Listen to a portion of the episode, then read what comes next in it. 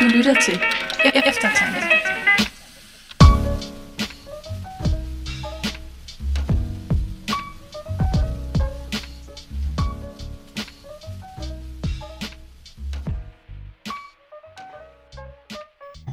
Velkommen til podcasten Eftertanke.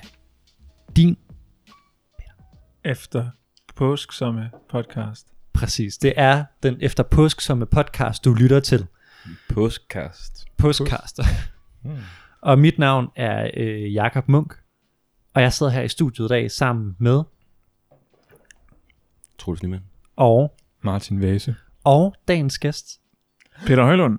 Det er Yeah. simpelthen Peter Højlund, Mm. som jo øh, er, øh, er gæst lidt på samme måde som ens øh, sviger datter er en gæst. Altså du er jo du er jo en gæst, fordi du ikke er her hver gang, men du er her ikke, ikke sådan for at sige, du er en datter vel, en datter er eftertanke. men, men, men for en svigers søn, kan man også sige. Det, vil- det vil måske være en bedre Ja, analogi, det er det. som, som kræver mindre fantasi Ja. i processen. Men, øhm, men, øhm, men i hvert fald, altså, fordi du har jo været her før, i hvert fald Mm. en gang. Så Og jeg vil også bare sige, søn eller datter, jeg tager det hele. det er godt. Ja. Det er, det er jeg rigtig glad for. Mm. Og øh, vi er her jo for at fejre påske i dag. Ja. Mm. Tillykke med opstandelsen, dreng. Tillykke med opstandelsen. Øhm, Yes. Og korsfæstelsen. Er også den. Ja. Og skær torsdag og Thomas Tvivleren. Nu er det jo første påskedag, vi sidder og optager det her. Mm.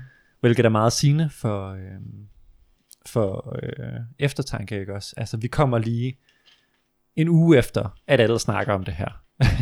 vi er altid lige, sådan, lige lidt bagud, ikke også? Og så kommer vi. og så, øh, Mm. så rammer vi den. Men det er jo vel også det, altså det er jo vel eftertankens lod. Ja, Det er en Det er tanke, der rigtigt, kommer rigtigt. efter. præcis. Ja. After the fact. Ja. Men øh, til gengæld så var der jo en, der var lidt hurtigere på aftrækkeren. Det er rigtigt. Og det var dig, Peter. Ja. Og det er jo det er også derfor, vi har inviteret dig med i studiet, hvor vi skal tage en snak om, det bliver måske øh, meget sådan lang fredag, vi vil fokusere på. Det bliver lidt sådan en lang fredags podcast.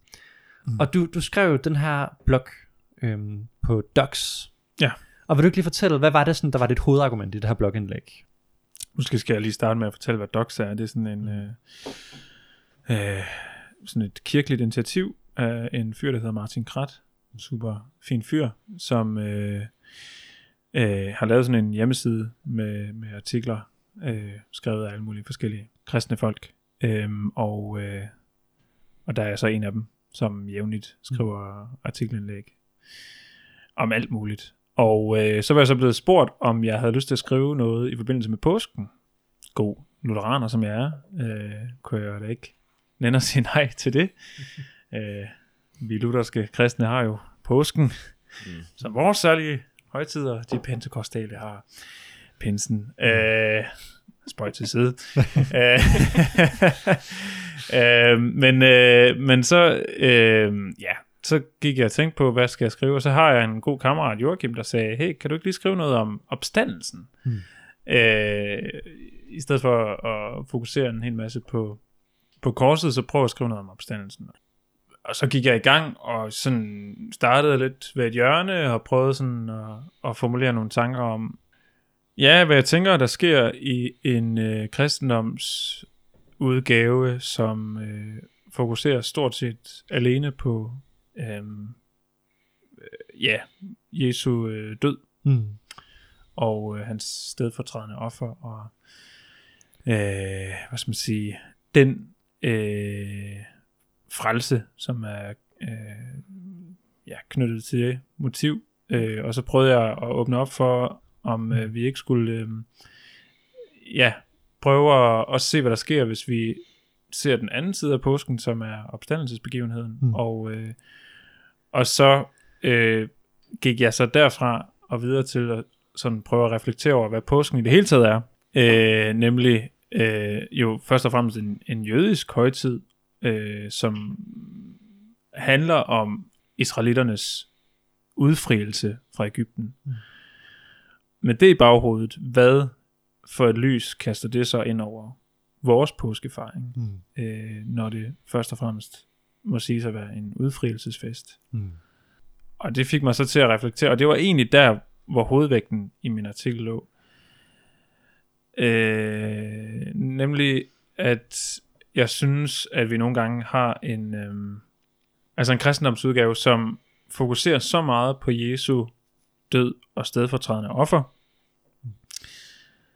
at øh, hovedvægten kommer til at ligge et sted, hvor det handler om, at jeg har fået betalt min gæld, og det betyder så, at min frelse, når jeg skal formulere noget om min frelse, så ligger det i, at jeg skal få et evigt liv, efter jeg er død. Mm.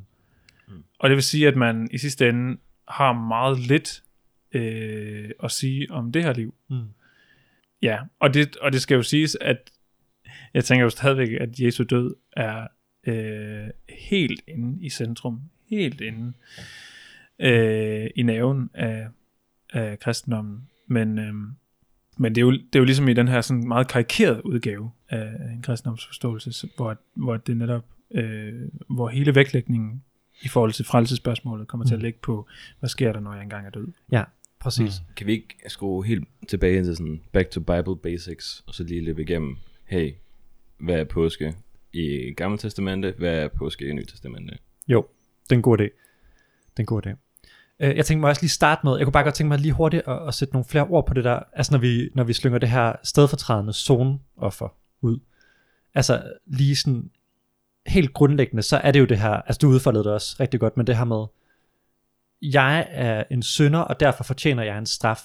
Jesus var syndfri, men han tog straffen, så jeg ikke behøver Mm. øh, at tage den, og dermed kan jeg komme i himlen, når jeg dør. Ikke Ja, også? præcis. Så, så det, det er ligesom, og jeg tænker, det er det, der har været så stærkt i den lutherske tradition. Ja. Så, så det er ligesom på den baggrund, at, at, at, sådan, at det her skal forstås. Og det, er jo- det er jo sådan meget individualistisk, og det er meget orienteret mod min egen frelse. Ja. Og det er meget moralsk, ikke også? Det hele bliver meget sådan, altså, det hele, hele handler meget om synd og tilgivelse.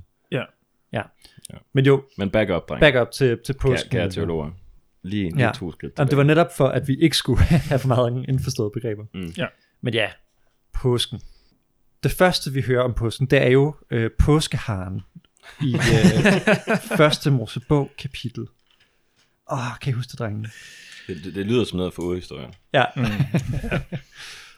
Nu skal du ikke begynde på noget myte. Ja, jeg fornemmer lidt, hvor du går henad. Ja, men, altså, men hvis man skulle placere, hvad hedder det, en form for tribalitet i form af, hvad hedder det, en, af en eller anden form for animisme, så ville Mm. man da finde det i urhistorien. Mm. Det er rigtigt. Med undtagelse af William Cecil, Ja, det er rigtigt. som jeg simpelthen ikke kan... Den gider jeg ikke snakke om. Nej. Nej.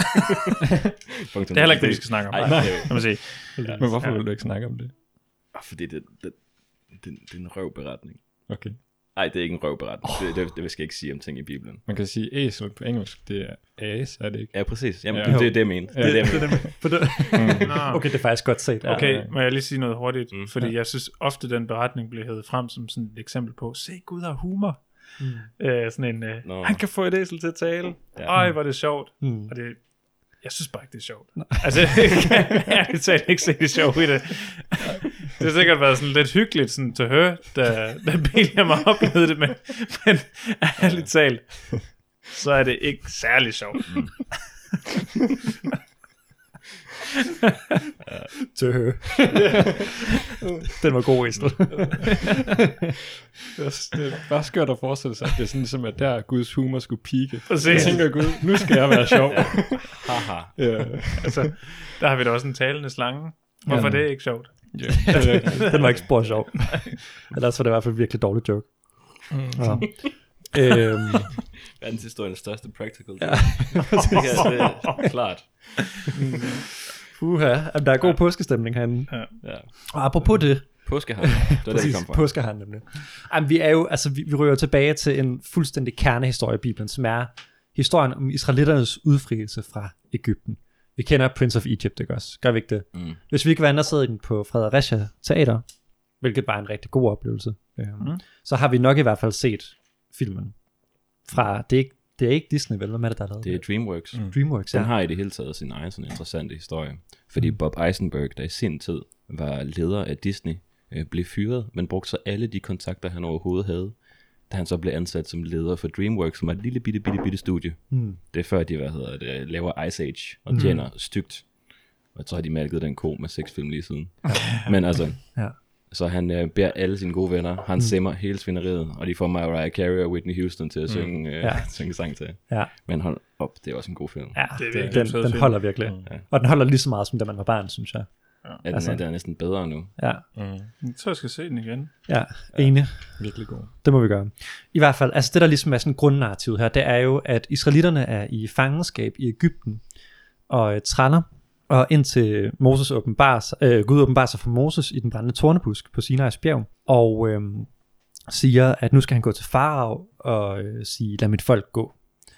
Og øh, det gør han, men farao han øh, forhærder sig, skråstreg bliver forhærdet.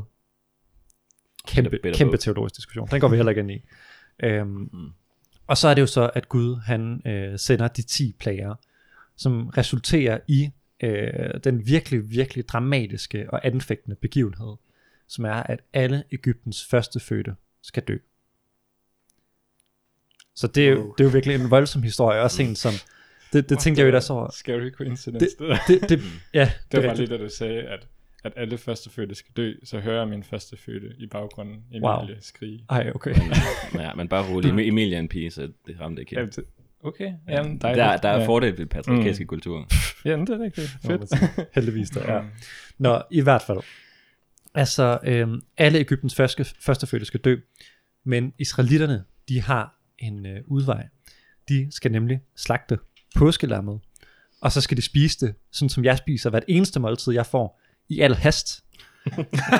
det, det siger jeg tit til min kone, når hun øh, anklager mig for at spise med noget for hurtigt, hvilket jeg virkelig bare notorisk gør. Så siger jeg, at det er, det er simpelthen bare øh, Exodus-begivenheden, mm. som gentager sig lige her. øhm, Ej, hvor smukt. Ja, præcis. Ja. Øhm, men ja, så de skal spise det i al hast. Og så det der er, det er, at så blodet fra øh, påskelammet, det bliver smurt på døren, så der kommer den Mm. her, øhm, den her blodstreg. Og der, øh, hvor der er blod på døren, jamen der går dødsenglen forbi. Så Israels førstefødte, de bliver sparet. Så det er jo sådan en, en livgivende begivenhed, Mm. det her påskelam. Øh, og så er det jo så det interessante spørgsmål, ikke også? Blev det her lam offret for, at deres synder skulle blive overført til lammet, sådan så lammet ligesom på en eller anden måde døde for at zone folkets synder. Det er i hvert fald ikke noget, vi hører. Det, det er ikke noget, som ligger i sådan påskelammet øh, eksplicit. Så, så det er simpelthen bare nogle andre billeder, der er på spil her. Mm. Um, så der har vi jo sådan den gamle påskebegivenhed. Og så derfra, så øh, lader farao israelitterne gå. Mm. Og det er, den udfri, altså det er Exodus, det er udfrielsen hen over det, det røde hav, Mm. og så ud i ørkenen. Præcis. Ja. Og målet for Exodus, kan man jo sige, det er, øhm, som det eksplicit siges, altså for det første, at de skal kunne komme ud og dyrke Gud. Det er meget interessant. Altså det er ligesom det der er hovedargumentet for, at de skal have lov til at gå ud i ørkenen og dyrke Gud. Og så derefter selvfølgelig, at de bliver udfriet og får det forjættede land. Øh, de får øh, tabernaklen, som også er et sted, der repræsenterer Guds nærvær. Så, så det er altså virkelig sådan hele drivet i den her historie, det er, at Gud han vil tage sin bolig midt i folket. Mm. Men først skal de befries fra den gudfjendtlige magt, som er Ægypten. Mm. Og det, altså den her historie, den er simpelthen så vigtig, at man næsten lige skal, skal læse den, eller høre genfortællingen igen, fordi den skal virkelig bare sidde på ryggraden. Mm. Fordi ellers så misforstår man næsten alt andet i Bibelen. Mm. Det er bare, hele tiden så vender forfatterne tilbage til den her historie. Mm. Den er virkelig grundlæggelseshistorien om Israel, og en som det nye testamente hele tiden spiller på. Mm. Og det sjove er, at, at jeg tror, at vi nogle gange godt kan føle os lidt fremmede for den i dag. At det måske ikke lige, altså, det her med at blive udfriet fra slaveri og blive sat fri, så Gud han kan tage bolig i, i vores midte. Altså, er det på en eller anden måde det, der sådan er drivet i vores teologi? Altså det kan man jo ikke sige i vores tradition. Nej, men, nemlig. men, det, fylder jo helt vildt meget i for eksempel Black Theology. Ja, præcis, det er Så rigtigt. det er jo Mm. befrielses, udfrielsesmotivet. Mm. Mm. Ja. Og sådan er det vel også med mange andre ting. Altså jeg kan, Mm. jeg kan godt lide det. Jeg synes, det er et super fedt motiv at have. Ja. Befrielsen, Mm. og så løftet Ja, Mm. i vandringen gennem ørkenen. ja. Ja. Har har jeg nogensinde tænkt over, at der faktisk er sådan et dubsmotiv over, det, over vandring i det røde hav? Mm. Jamen, der, der er i hvert fald, er det ikke Peter, der laver den kobling? Mm. Ja. Ja. Men fortsæt med dine pointe, ja.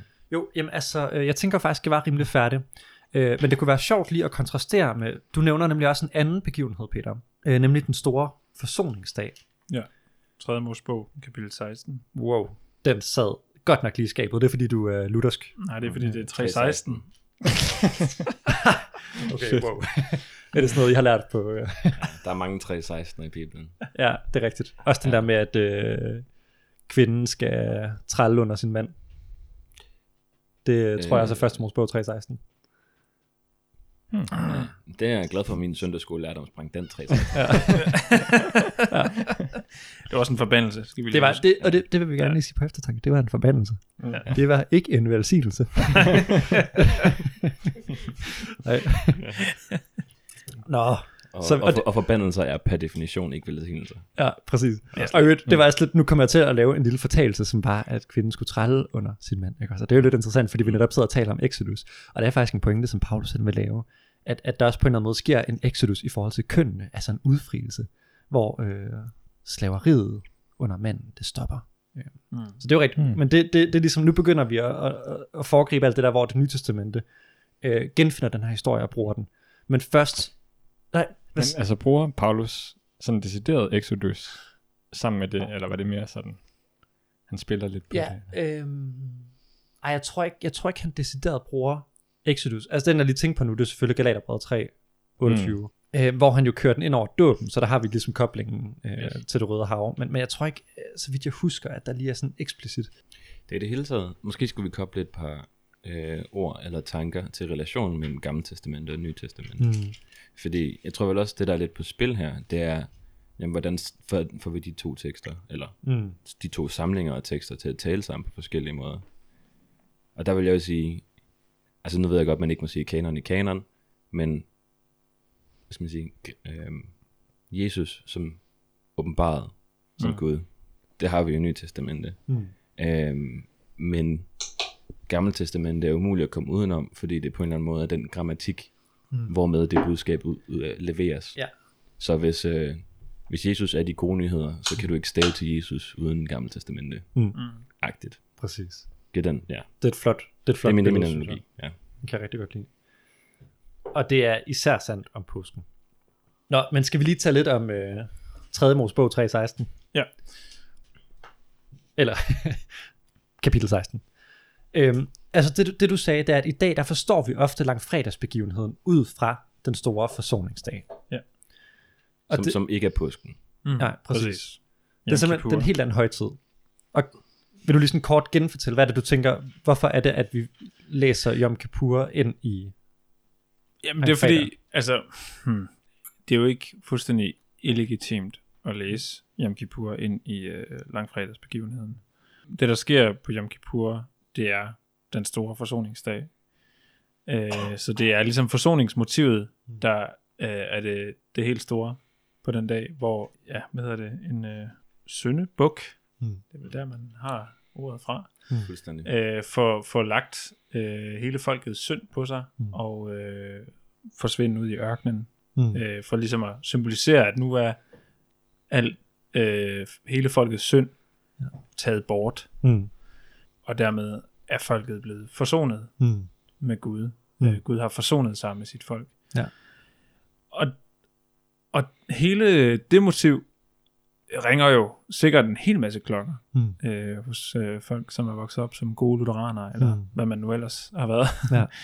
Fordi det er vi jo rigtig meget vant til, i hvert fald i nogen grad, mm. at, at forbinde øh, med, øh, med fortællingen om, mm. om Jesu død.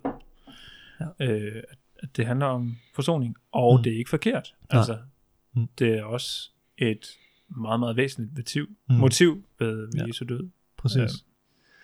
Men det er nemlig rigtigt. Altså, Det er bare ikke påsken. Nej, nemlig. Og det er virkelig rigtigt. Og det er sjovt. Altså her, der har vi jo virkelig den der, den stedfortrædende. Altså det her, den her bog, den bærer simpelthen folkets synder. Og det er jo præcis det, vi ofte siger om Jesus. Ikke? Mm. Mm. Han bærer vores synder, tager. Ja. dem op på korset, og så er det væk. Men der er, altså selv hvis vi kigger her, i det her kapitel, så er der også nogle virkelig sjove ting, som bare slet ikke lige passer ind i sådan, hvad vi regner med. Øhm, I hvert fald, hvis man er sådan rundet af samme tradition som, som os. Øhm, hvis man nu læser sådan noget som vers 15, ikke også? Altså, så skal han slagte folkets synderforbuk og bringe dens blod ind bag tyrens blod. Han skal sænke det, stænke det på zonedækket og foran zonedækket. På den måde skaffer han helligdommen soning mhm for israeliternes urenhed, og for deres overtrædelser, alle deres synder.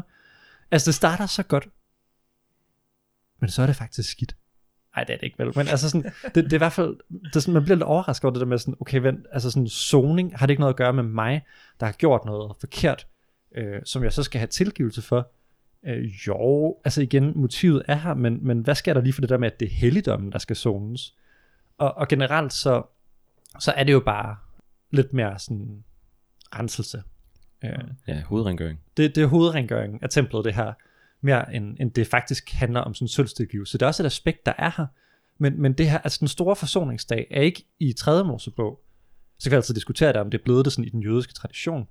Øh, Ja, og især i, i, den, dag, er- i dag er det. Ja, 100% og i den kristne receptionshistorie og sådan noget. Men i, i bibelteksten, der handler det faktisk mere om, øh, hvordan kan Gud komme og tage bolig og blive i templet, mm. end det handler om, hvordan kan israelitterne øh, få tilgivet alle deres konkrete synder. Mm. Og det er så interessant, ikke også? Og så når vi til det her helt fantastiske øh, stedfortrædende zoner for syndebukken, ikke også? Altså, som på mange måder virkelig foregriber Jesus. Men det virkelig sjove er, at den ene ting, som ikke sker med den her syndebuk, det er, at den slagtes. Mm. Og det er jo det, der er så sjovt, fordi det er jo det, der er hele pointen med langfredag, ikke også? Det er, Mm. at Jesus, han tog vores synd på sig, så vi kan gå fri fra straffen, så han blev slagtet for vores synders skyld. Og det er den ene ting, der ikke sker på Yom Kippur. Mm. Det er så interessant. Og jeg faktisk sige generelt, altså når man lægger mærke til sådan offringer i det gamle testamente, så, så er det faktisk ikke så meget det her med, det handler om at ofre et dyr på alderet til Gud. Altså det faktisk, altså det der sker på alderet, det har meget med at gøre med blodet, der renser. Så, så hovedmotivet i de gamle testamentlige ofringer, det er ikke så meget den der med enkelte personer, der skal have tilgivet øh, alle de gange, hvor de øh, har drukket for meget egen, arnbitter øh, til festen aften før, eller hvad det nu er. men, men det handler altså om, øh, ikke at det er en synd at drikke arnbitter, men, men det, ikke, hvis man gør det for meget måske ikke også, men altså sådan, I forstår pointen. Slap af din pietist. Det, det, var, det er netop også, altså når jeg vælger det som eksempel, så er det også fordi, at, at det er bare, jeg tror, når vi tænker synd i dag, så selv sådan, dem, der virkelig er vokset op i en kristen tradition og er rundet af det, der tror jeg virkelig ofte, det man tænker, det er noget, noget altså, man tænker rigtig meget på det her med de der ting, man gør, som, som ikke rigtig skader andre, som, som mest skader mig selv, altså mm. øh, sådan noget seksuelle ting, ikke også? Øh, altså seksuelle tanker og fantasier, mm. og man drikker for meget og alt det her. Altså der, der er så meget skam over alle de her ting, ikke også? Og, og, og, og det gør, at, at vi tænker det rigtig meget som sådan noget med, jeg har gjort noget, der afskærer mig fra fællesskabet med Gud, og nu skal jeg have tilgivelse for det. Og igen, altså der er også nogle helt berettigede spørgsmål her, ikke også? Men, men Mm. der er så meget af det her, der ser anderledes ud i Bibelen. For det første, at etik først og fremmest handler om, hvad skal man sige, sådan, alt det, der relaterer til, til næsten. Altså leve det liv, jeg blev skabt til. Det handler ikke om det der med, at jeg overtræder nogle bud, som så gør, at nu er der en lovgiver, der siger sådan, nu falder hammeren. Men det handler mere om det her med, at jeg ikke lever det liv, som jeg blev skabt til. Mm. Både når konsekvenserne er nogen, der rammer mig selv, og når de især rammer min næste. Ikke også? Altså, jeg håber da i hvert fald, at, at vi alle sammen er bekymrede for, når vi rammer vores næste. Mm. Lige så meget, som når vi rammer os selv. Øhm, ej, nå, undskyld, det, det, det, der er så fedt ved det her emne, det er, at det er så kompakt, og vi rammer ja, ind i så mange store ting. Kompakt. Øh, men det gør også, at, man er så meget far for de her digressioner. Min pointe er bare, at når vi sidder og forventer at få vores stedfortrædende zoner for død, forsoningsdagen, så får vi det simpelthen ikke, som vi forventer det. Og så tænker jeg, det er et tegn på, at vi skal spidse ører. Mm. Fordi så er der måske noget, hvor der er en lille forskel Ja. fra Bibelen, og så hvordan vi ofte bruger den. Mm. Ja, og, og på samme tid skal vi jo også være åbne for, at, at Nye Testamente jo også er dristig i, i sin øh, sådan, hvad skal man sige, sammenlæsning af nogle ting, Mm. mm. ikke? Altså, øh, Nye Testamente kan også godt rode i alle de her Mm. ting, i motiverne, øh, fordi, fordi øh, Nye Testamente ikke går så meget op i, øh, øh, hvor, hvornår på året det skete, Mm. mm. øh, sådan kalendermæssigt, men, men øh, man kan sagtens kalde det, der sker langt fredag, for det ultimative Yom Kippur, også selvom Yom Kippur sker i september og oktober. Ja. Øh, Eller en, der er endnu mere far out. På et tidspunkt så siger, omtaler Paulus Jesus som førstegrøden. Mm. Hvilket er, altså indtil videre har vi jo haft uh, substitut, substitutofferet, det stedfortrædende. Så har vi haft zoneofferet, som er sådan, vi gør lige rent, fordi jeg har svinet det til. Mm.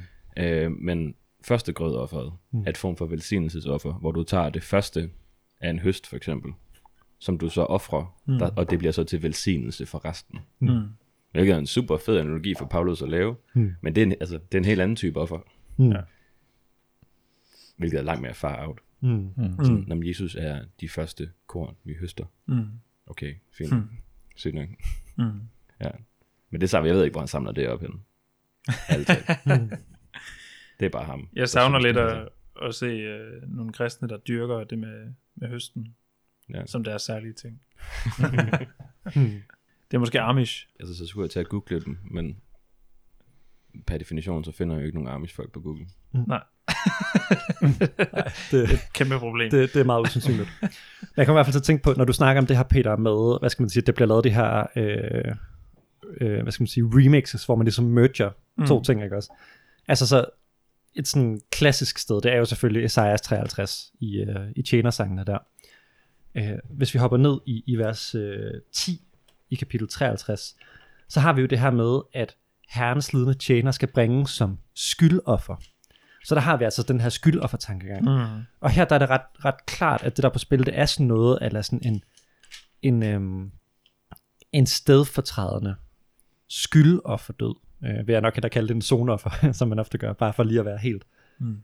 Øhm, der- for der har vi jo virkelig det her med, at, øh, altså, at det var vores overtrædelser, han blev gennemboret for i vers 5.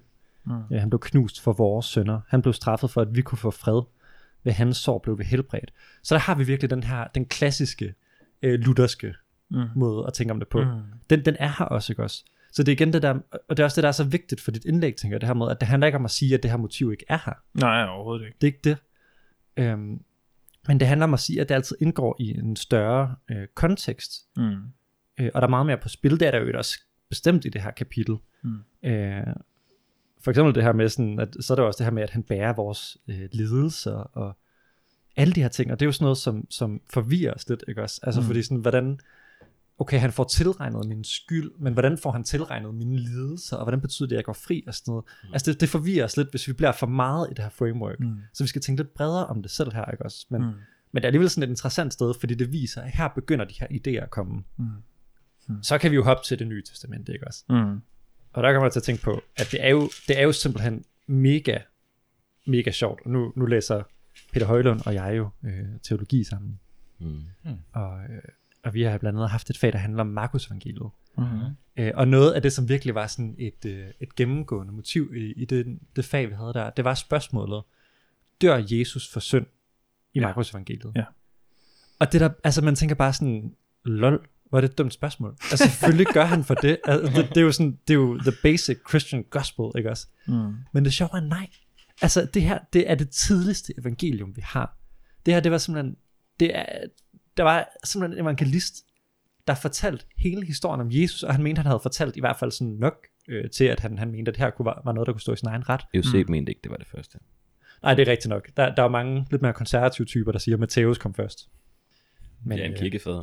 Ja, præcis. Nej, men det behøver vi ikke. Det, det, det, det, det. Øhm, ja, jeg vil sige, jeg synes virkelig, der er gode sådan, Ja. øh, historisk kritiske Men metoder uanset til at- hvad, så har vi en meget vigtig kilde her, mm. som jo fortæller et helt samlet evangelium. Mm. Det der med det. Og han, han fortæller det uden utvetydigt at sige, at Jesus dør for synd. Mm. Er det ikke grineren? Altså har I nogensinde tænkt over det? Mm. Mm. Jeg havde i hvert fald aldrig tænkt over det Nej. før. Det der med, altså hans død bliver bare tolket på, Mm. mm. på andre måder. Øhm, og for eksempel så, øh, Matthæus evangeliet, når han genfortæller den sidste nadver, så er det det her med, altså mit læme og mit blod, som udgives for jer til syndernes forladelse. Mm. Men den er der ikke hos Markus. Nej. Han Altså, jeg tror, det tætteste, man kommer i Markus, det er vel 10.45. Præcis. Og det er jo så også sjovt. øh, og øh, Hvad står der i 1045? ja, vil du ikke læse den, Peter? For end ikke menneskesønnen er kommet for at lade sig tjene, men for selv at tjene og give sit liv som løsesum for mange. Præcis. Og det er jo også interessant nok. Det her med løsesum. Og så er det jo, at øh, en god øh, IMU'er, ikke også? Ja. Så sidder øh, vi jo også, jeg ved ikke, om jeg selv er IMU'er, det er nok ikke rigtigt, men, men altså sådan, så sidder man jo og tænker, ikke også, at, øh, ej, hvor godt, det ved jeg godt, hvad det betyder. Det Mm. betyder, at jeg skylder en masse point for al den synd, jeg har begået, og derfor skal Jesus betale en løsesum, sådan så han ligesom betaler alt det, jeg skylder, mm. ikke også? Og det er jo rigtig godt. Og det er jo selvfølgelig, altså, det kan da godt være, at det er det. Men, men, men allerede her, så begynder vi jo at læse vores tolkninger ind i, hvad den her løsesum er. Ja. Øh, Og det, altså i Markus evangeliet selv er det usikkert, altså er det en løsesum til Gud, er det en løsesum til djævlen, Mm. øh, eller noget helt tredje. Mm. Og, og grundlæggende så en løsesum, jamen det er jo sådan en, en befrier-terminologi. Præcis. Altså det handler om, Jesus han kommer og køber dig fri. Mm. Han kommer og siger, det der som det, det koster at få, øh, få Peter Højlund ud, det betaler Mm. jeg. Ja. Så, så vi har ikke den der udfrielsesterminologi på Lige spil her. præcis. Ja, og så er det også enormt interessant, fordi man normalt har vel sige, okay, det der sker lige her i 1045 Markus evangeliet, det er sådan måske den tydeligste reference til Isaias 53 i hele Markus evangeliet. Mm.